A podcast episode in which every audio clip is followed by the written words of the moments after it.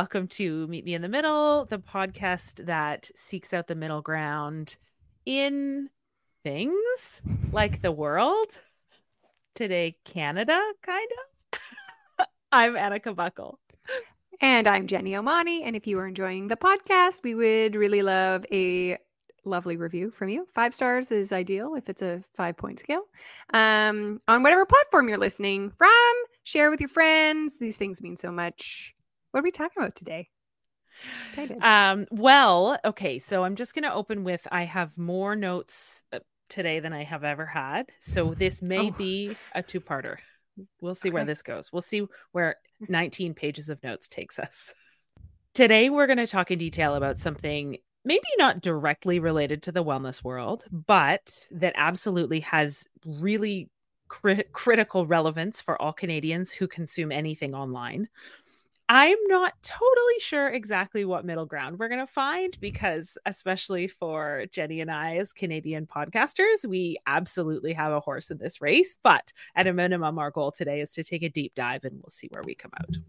So, we're going to be talking today about two bills that have passed into law this year that govern the media that Canadians consume. One is Bill C 11, also known as the Online Streaming Act, and the other is Bill C 18, the Online News Act. Oh, I knew the News Act. I wasn't sure about the other one. I know that this one sounds is... like icky. Well, I mean, the, the News Act has honestly been the most annoying, just as an end user, the most annoying fucking thing ever. Yeah. Yep. It's just yeah. like dead so, links everywhere. No links or dead uh, links. Yeah, constantly. Uh, Canadians can't view this, right? So, um, I'm going to take just a minute to explain these as simply as I can at a high level. Now, I will say that summarizing them has proved incredibly challenging because they are so complicated and multifaceted.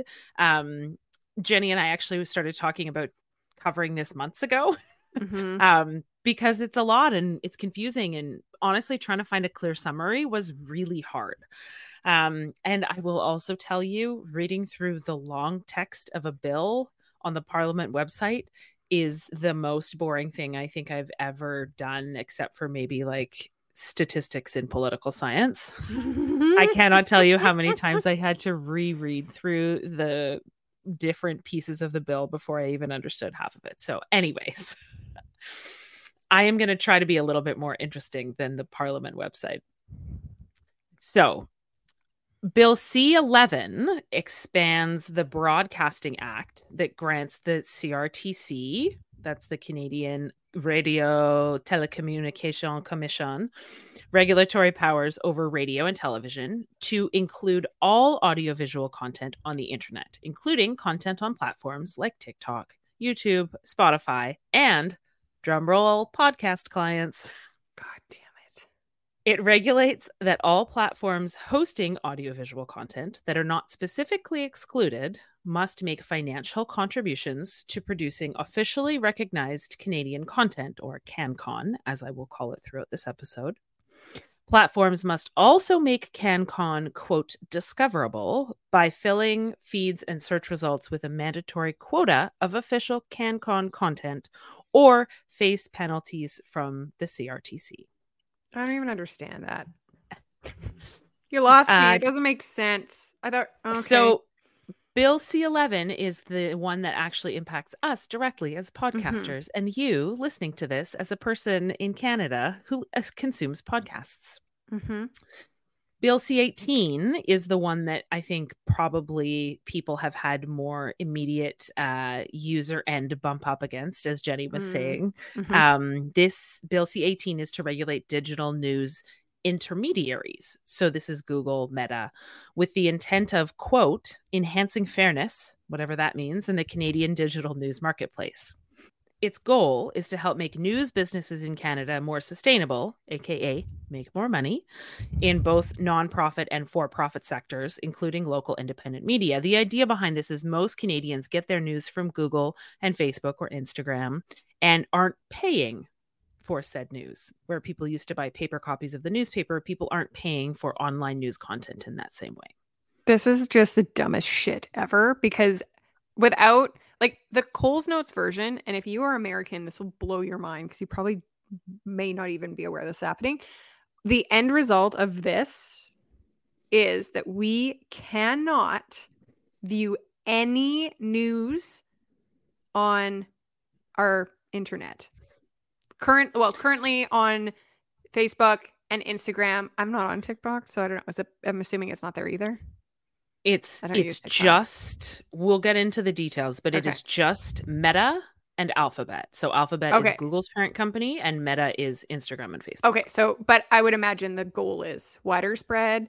But like right now You would think, but it's actually not. We'll get there. Oh, inter- oh okay. So right now in Very current weird. state, my um very uneducated experience with this is that if somebody if I try to share a news article like via a link it will not let me. I cannot link any news. If I try to click on a news article link that someone has put in their Instagram stories or whatever, um, like say an American who is allowed to share news, I cannot open the link.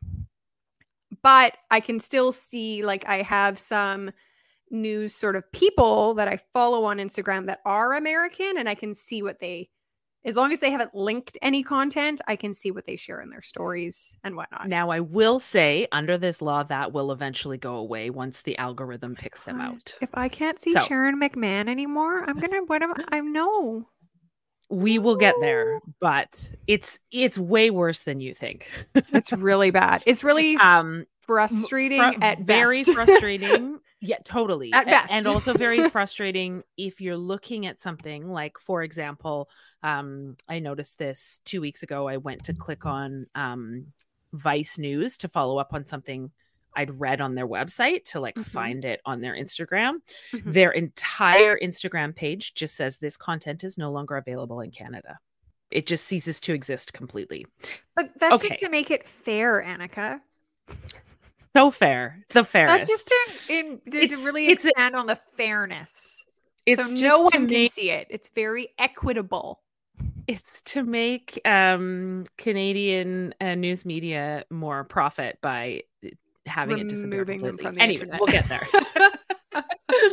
so before we dive in with the kind of the rest of the analysis that goes along with this that I know we'll get into, the details and the impact of these two bills, I first kind of want to set the stage for listeners outside of Canada, if there's anyone who hasn't stopped listening already, um, but also for Canadians who maybe haven't really thought about this very much. I think, you know, as an end user, our immediate reaction is this is very frustrating, which it is, but there's a lot more kind of behind this that I think is interesting and I think is worth talking about. So, as most people are aware, we are a geographically massive country, second largest in the world, with a fairly small population, 37th, in fact, by population, with long cold winters in and in the 18 and ni- early 1900s, more than 50% of the population living in rural areas. This means we had to develop as robust a communication network as technology would allow that means we developed actually a much more elaborate structure than in other comparable countries.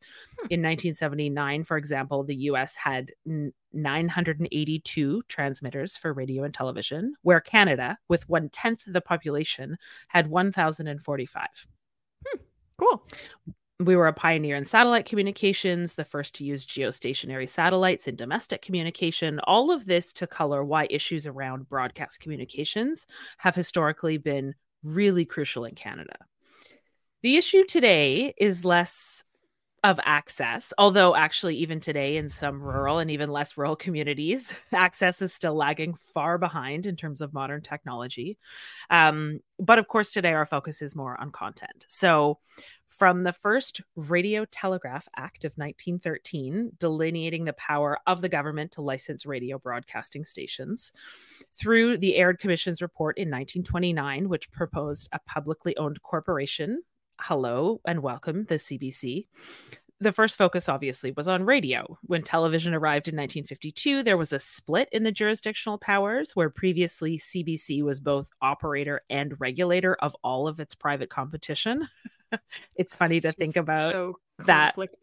Yeah, how funny that is now, right?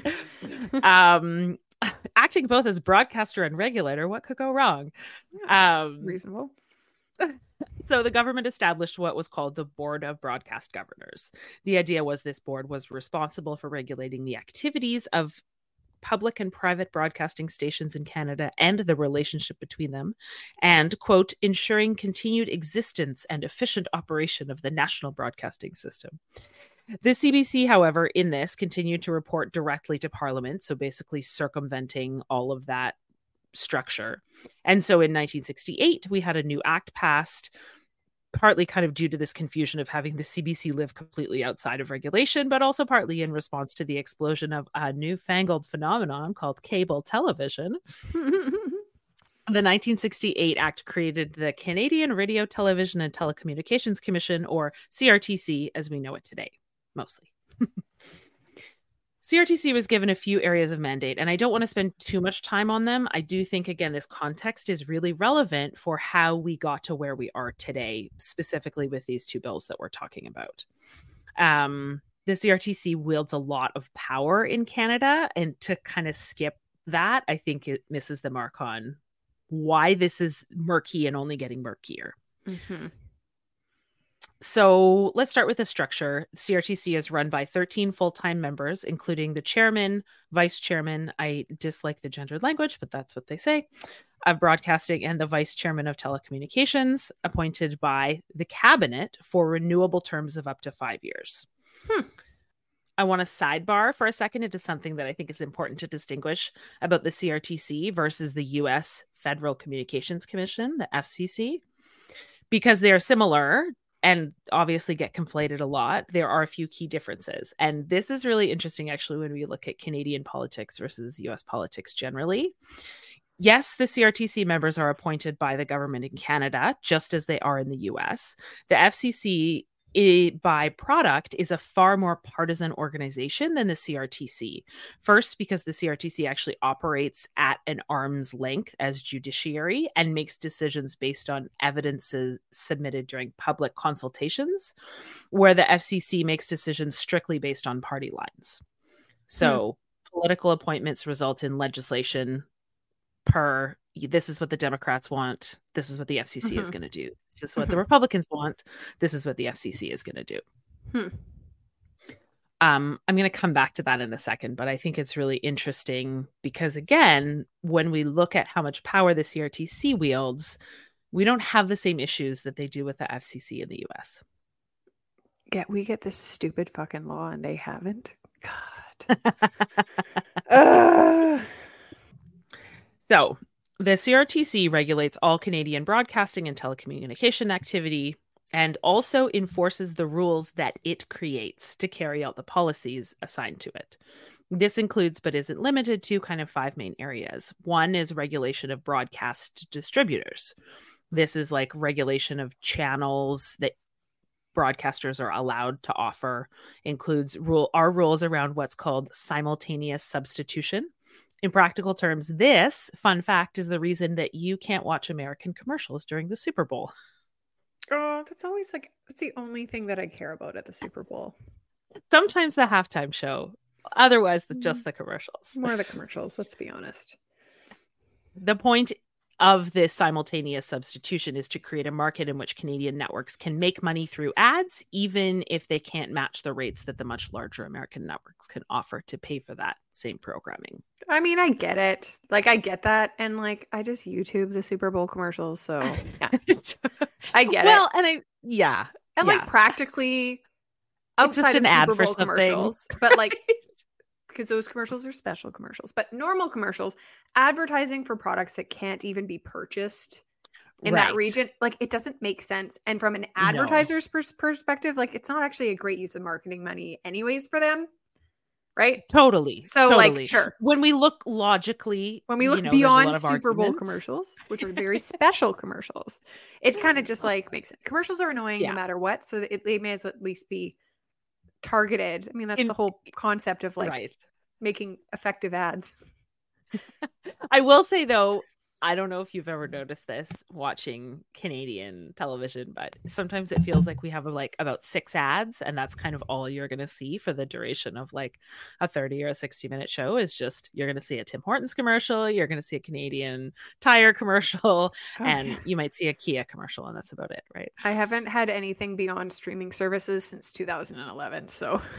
I mean, I, I have no idea what's I am happening speaking to what I recall. oh yeah, you're like back in 2010. I have a very back in 2010 when I was ads. watching coverage of the Olympics. totally. yeah, with the song. Um. Okay, so the next area the CRTC works under is regulation of telephone service. I mean, we're not going to talk about that because it's not relevant today. Mm-hmm. Also, who has a landline anymore anyway? My mom. Um, your mom. My mom actually doesn't even have one anymore, which I feel like Bless. yeah. Um the third area is uh foreign ownership or transfer of ownership. So this is something I think I probably knew but didn't really think about very much. Um we have regulations that prohibit foreign ownership of Canadian telecommunication corporations. Sure. I mean that um cool. Sounds good. Uh, also, any transfer of more than 30% of the ownership of any broadcasting license requires advance approval of the commission. Sure. Again, I, mean, I think this is also just minimizing monopolization of things and keeping well, things Canadian, keeping things sure. in the control of their own regulatory bodies more than anything. Right. Yeah. What I find especially interesting about this is that mostly those transfers as we saw with something like the Rogers and Shaw merger, which we're going to talk yeah. about in a minute. Yeah. They're just approved anyway. So, yeah. And I said to avoid monopolization, but it is already a monopoly. We have the it's, worst. It's to avoid getting it's, an, it's rid actually... of the current monopolization of it. Yeah, I think it's called an oligopoly where there's like two or three very big players ah, and nobody else. That makes sense. Yeah. So we okay. see that we see the same thing in grocery stores. Yeah, this is part of the example. reason that we pay unreasonable Gas. prices there too. Yeah. yeah. Gas stations. The fourth area that I think is particularly relevant for our current conversation is regulation of the internet. Needless to say, this was not a part of the original 1968 Broadcast Act or even the updated 1991 Broadcasting Act. Also um, fair. Also fair. uh, it expanded into internet regulation in 1999, ruling on a decision on quote unquote new media the CRTC held that under the Broadcasting Act, they had jurisdiction over certain content communicated over the internet, including audio and video, but excluding content that was primarily alphanumeric, such as emails and most web pages. Hmm. This creates a okay. foundation for these bills we're talking about today. So we'll come back to it in more detail in a little bit. But I kind of want to come back to this idea of the difference between the CRTC and the FCC. Hmm. Um, mm. I just want to be mindful not to paint too rosy of a photo. As we were just talking about this concept of an oligopoly, the chairperson who ran the CRTC up until December 2022 was uh, champion of the people Ian Scott, who was most famous or probably infamous for his very close relationships with big tech CEOs. Um, mm. Jenny, I'm going to send you a blurb from a 2021 media mm-hmm. watchdog org um, who focuses specifically on open internet access in Canada. Okay, so it says, quote, on June 12th, the Toronto Star reported that Big Telecom met nearly a dozen times just with CRTC chair Ian Scott himself. That's a ton of lobbying, but the infamous Bell CRTC meeting over beers at an Ottawa pub might just be the worst of them all. In broad daylight, Scott sat down for beers with Bell CEO Mirko Bibic, Bibic, Bibic, just one week after Bell filed its appeal of the CRTC's 19 or 2019 wholesale rates. After which the CRTC stunned everyone by reversing its own policy and taking Bell's side. So just go for beers with your friend.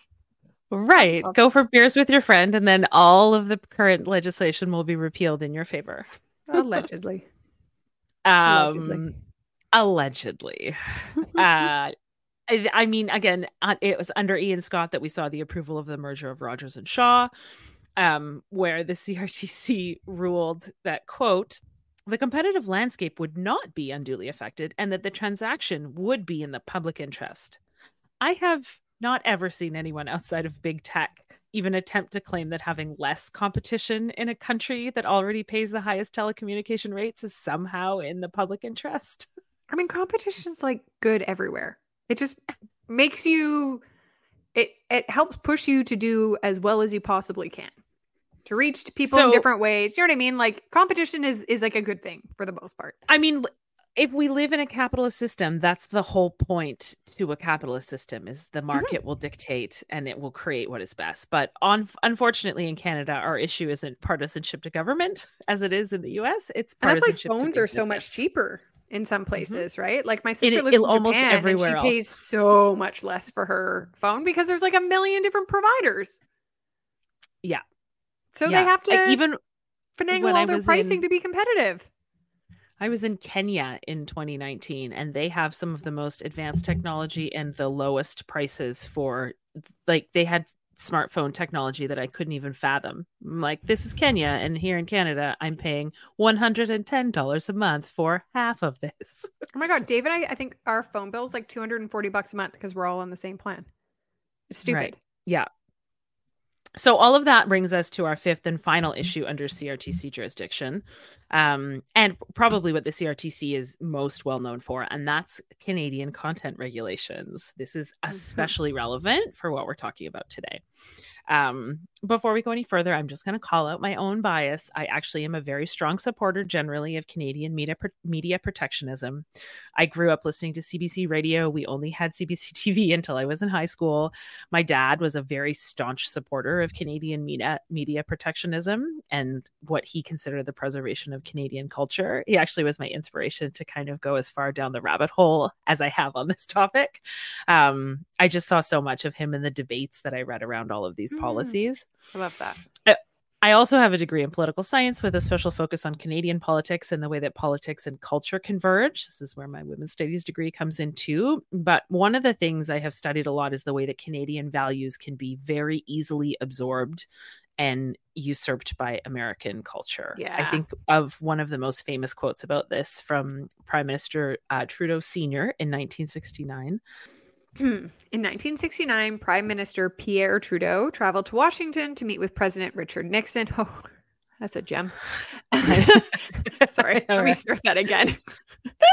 First phrase. No, I'm just kidding. Notori- notoriously honest, above ground. Nixon. Okay, sorry. I just that's just so funny. Okay. Um, I know. I know. In 1969, Prime Minister Pierre Trudeau traveled to Washington to meet with President Richard Nixon and coined a phrase that has come to define relations between Canada and the US. Living next to you is in some ways like sleeping with an elephant. No matter how friendly and even tempered the, is the beast, if I can call it that, one is affected by every twitch and grunt, said the late Pierre Trudeau. and Nixon was like, hold my beer. Shit's about to get real interesting here. All right. So I think it's important for us to just recognize we share an incredibly long border with not just arguably one of the most powerful countries on the planet, but the one with the largest cultural exports on the planet. It becomes very easy to lose any distinct culture of your own, Mhm. especially when you look, you know, we have a very similar settler colonial culture, Mhm. you know, is really imported culture from other places. What does uniquely Canadian culture even look like? you know, without Canadian protectionism, it may likely be impossible to say. And it's still a hard question to answer anyway. Would we be less polite? Would we apologize less? Apparently, we're getting there anyways. um, I will, in the interest of middle ground and the clearly stated opinions of my husband, every time he and I get into an argument about it, um, the argument, of course, on the other side of this is that Canadian content is censorship. Canadian content Yeah. regulations are censorship. It's not Yeah, allowing the best okay. to rise to the top and be rewarded for being the best. It by nature selects out something to substitute in Canadian content. Yeah, that's where I see the censorship is that that last phrase too. Because yeah, but I think also you look at resources and like how do you make the best content? You got to have a lot of money behind it. Well, and so, So- well on its face, I totally understand the argument. I feel exactly like this. I get a little bit uncomfortable because it starts to feel a little bit like the argument against affirmative action, right? Mhm. It assumes that a capitalist system is always working perfectly equitably for everyone Mhm. concerned. And Mhm. if you're producing something of good quality, whatever that's supposed to be. Whatever be, that means. Yeah.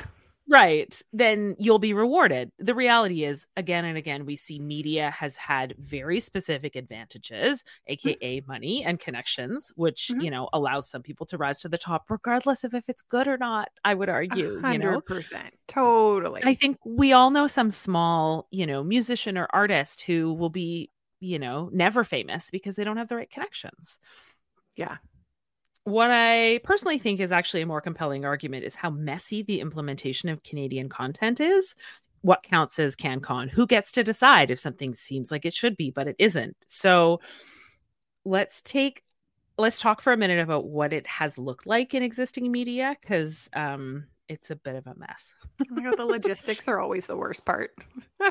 totally right. How and, many but I, again, people were paid to sit around a table and talk about this right but these the are the questions that we have to answer right? If we're going to look at how are you if you're going to add canadian content regulations in how do we mm-hmm. decide mm-hmm. right? So for sure.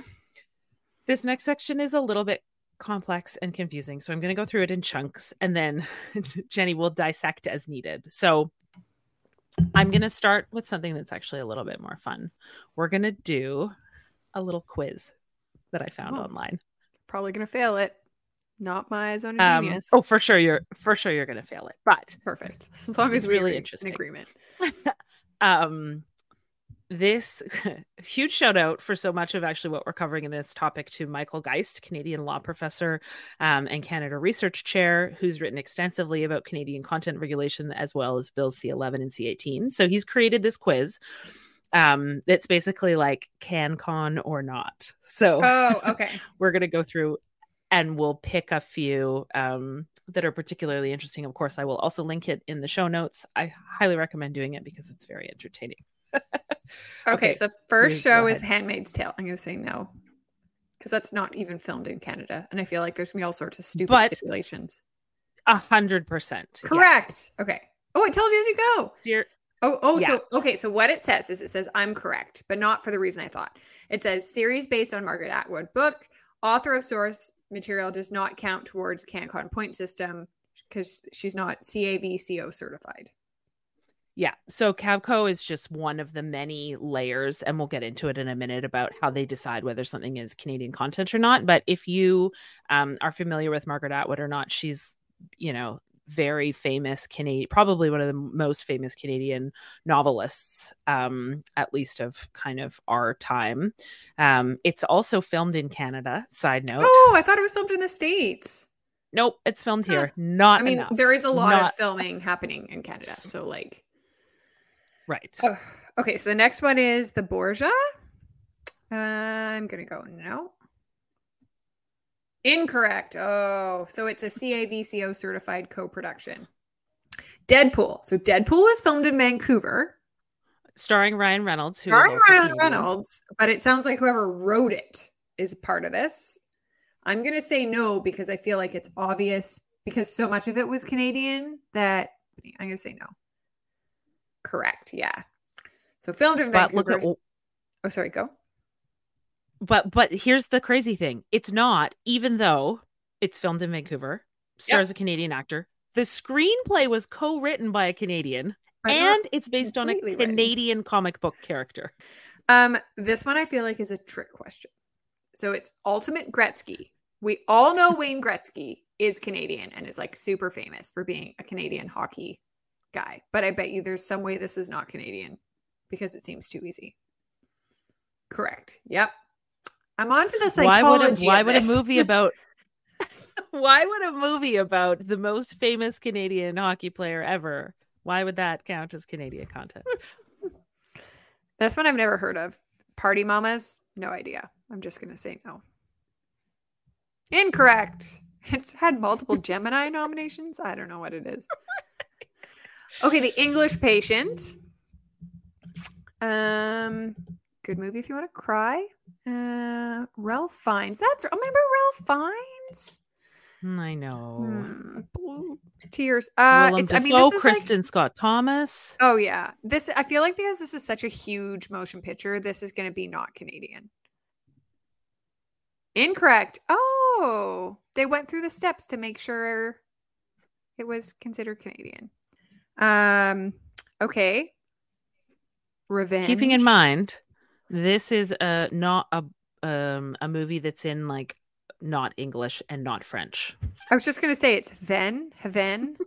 I don't know if that Yeah. what language that is gonna be. Maybe like a Nordic it's language. it's neither english nor french which i feel like feels important for a movie to be considered canadian yeah. content so I'm gonna say it is Canadian just because it seems like they're trying to be confusing. it doesn't yes, make any sense It is. Okay, norwegian language film Is it Norwegian? Oh, I was right. Okay.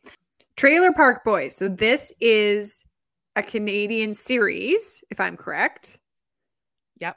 Um, Sask- Saskatchewan. created in canada yeah, starring Saskatchewan, I think, right? canadians Um, so I'm gonna say no, Canadians. just because I'm sure there's some because it's a Netflix. I don't know. It's gonna be something stupid like that. Yeah, no, it's not. netflix funded Yeah, uh, American Lawman. I'm gonna say yes, just due to irony. American Lawman is Canadian certified. obviously okay, I got fifty percent. Okay, that was kind of fun. and i mean and you went through and chose intentionally some that you're like that doesn't make sense so it probably isn't or it probably is right that was with Oh, you yeah, yeah, like yeah. trying to hedge your bets I was like gonna beat this, beat this game. I mean, if we call fifty percent a pass, then I guess I did. So since that took us down the road of movies and tv shows let's talk specifically about movies and tv shows and then we'll move on to music in a minute so movies and tv require at least six of a possible 10 points to be considered canadian i'm not going to talk about animation because the rules are even more complicated and honestly we're just trying to talk about a general overview today but Animation's more complicated. this is for live action God, okay Okay.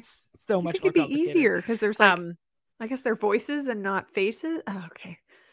And there's so many levels of like people creating the visuals right Oh, um that's right. You can send out more remote work and yeah, yeah. Okay, okay. Totally. understand. Um, okay, so again, this is six six of these have to be yeses, six of these possible 10 points for this to be considered Canadian content. So director is two points, screenwriter is two points, first and second lead performers are one point each, production designer or art director, one point, director of photography or chief camera operator, one point, music composer, one point, picture editor, one point. The music composer That isn't would get you a like point. the same guy do all the music backgrounds for everything. James Horner didn't he do it all? that you lose a point right there. Um, Good. so for. TV, each episode has to meet those requirements, including must have screenwriter or director and must have first or second lead performer. oh, I also want to call out something that like blew my mind in this legislation. Um, Okay. So again, this is like this is written into the legislation. Okay. When we're looking at these possible six points you can get. Okay. Quote Where multiple people share duties for a particular position or multiple people share screen credits for a single position, the production only earns the point if all of the people are Canadian. Example For a production with two picture editors, one of whom is Canadian and the other is non Canadian, the position is considered non Canadian and does not earn a point. Similarly, if there are nine writers and one of those 10 writers is non Canadian, the position is con- considered non Canadian and doesn't earn a point. Isn't that the most ridiculous thing you've ever If heard? 90% of the team is Canadian, that 10% speaks for everybody. That's just so Right. stupid. So- I'm not even surprised. I mean, this is why we end up with the hot mess that we just went through in that quiz, right? Things you would consider to be Canadian don't qualify, and things that Yeah. don't make any sense whatsoever, you know, count. So, I love how they don't actually Um, put in the benefit to the Canadian economy for the production. Do you know what I mean? Like, because something like Deadpool, they closed down like huge sections of downtown Vancouver. That's very expensive. Like, they injected a ton of money, not to mention having all the production here. All, do you know what I mean? Like, so having a major motion picture filmed primarily in Canada is a huge economic, like, revenue source. Like, it's a big, like, that's more that's like important. That shouldn't be glossed over. This is what I find so fascinating about this, right? Is if the goals are, you know, economic and also exactly. this I and this idea like we hear again and again like we you know we want the opportunity to tell canadian stories to hear canadian stories. Well i would say the handmaid's tale is far more of a canadian story than american lawman right. but here we but are. also and also there's you're, you're talking about the cost you can't even put a dollar on. People that are big mm-hmm. enthusiasts will go to see places that things were filmed right? So if they know and they can see Totally. these areas like people are gonna go. People travel to see stuff like that. That is you know income through tourism that you can never actually quantify because there's no way to. 100% yeah. And i think this is these are the pieces that are missed right this is the Mhm. the nuance this is the nuance that you i Yeah. think is almost impossible to capture but at Mm-hmm. a minimum certainly is not captured um yes let's it's not even considered there's no attempt Yeah. made. yeah um let's just quickly review music again because as we are a, um an audio platform i Mhm. think it's important to look at you know how things are classified um four elements are used to qualify songs as being canadian um music artist performance and lyrics so MAPL or sometimes people call it maple because you know Cute. it's clever Yeah. canadian yeah maple that's good um that. so so you've got to hit two of the four so music has to be composed entirely by canadian or the music is or lyrics are performed principally by a canadian um, or the musical selection consists of a live performance that is recorded entirely in canada or performed in canada and broadcast live in canada. And um, the lyrics the final one uh, they must entirely be written by a Canadian. Again, as we've seen in other media, this means that things like Justin Bieber's songs are not considered Canadian content, nor are most of Celine Dion's catalog. no because she recorded everything in the states right Hit Me With Your Best Shot by American Pat Benatar, written by a Canadian, so it counts. it's just you know you're just like okay you, you guys just it went too far and they just kept going So our very last bit of context that I think we should review before we dive into, you know, how we got to Bills C11 and C18 is just a little teeny quick trip around the world. It just feels really prudent to call out that Canada is by no means the only country in the world with regulations around cultural protectionism. The European Union, for example, requires a third of all streaming services catalog to be devoted to European content. One of the key differences there, though, is the difference in language and culture, right? In the Yeah. Netherlands, let's say, people will want to watch programs in Dutch. This Yeah. immediately means that the default is creating content within the country by Dutch speakers. mm-hmm. Even Mhm. looking at the UK, the culture is different enough from America that people will still want to see and hear local stories. That culture is more established. It has a lot more money behind it. All of that makes quotas just a little bit easier to reach. bbc has like a million channels too Let's talk about Australia for a minute because it seems to be the most similar to us in Canada in a lot of ways, and actually will be extra important when we loop back to Bill C 18. It also imports a massive amount of media from the US. It's also English speaking and colonized by the British, et cetera, et cetera. what I see as some of the key differences, because the quota numbers are actually quite similar, is the way that they define something as Australian for content requirements. For movies, they use something called SAC, significant Australian content. So something has to pass the SAC test. aussies are so witty Um, the SAC test I know, right? I just it's great okay sorry but of course they did it's a cultural know, export of australia having a good sense of humor Okay, so this is from the Screen Australia website. Quote, in determining whether a project has significant Australian content, we much ha- we must have regard to the following: the subject matter of the film, the place where the film was made, the nationalities and places of residence of the persons who took part in the making of the film, the details of production expenditure occurred in respect to the film, and any other matters that are considered to be relevant. But it's, Now, the I key mean, is that I last think- part.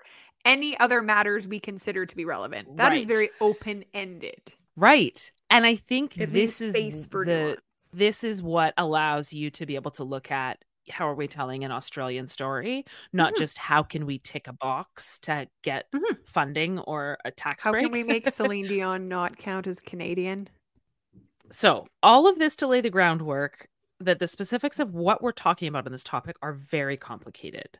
Um, I actually think we're going to pause this chat right here and turn the next part of the chat into part two of this episode because we've been here a while and we may be here all day otherwise. Okay. Um, I realize I I haven't even gotten to the two bills that we want to dig into, but I think to try and have that conversation without this context is part of the reason that it's been so messy in the media when it's talked about. So we'll wrap this up and make sure you tune in next week for part two.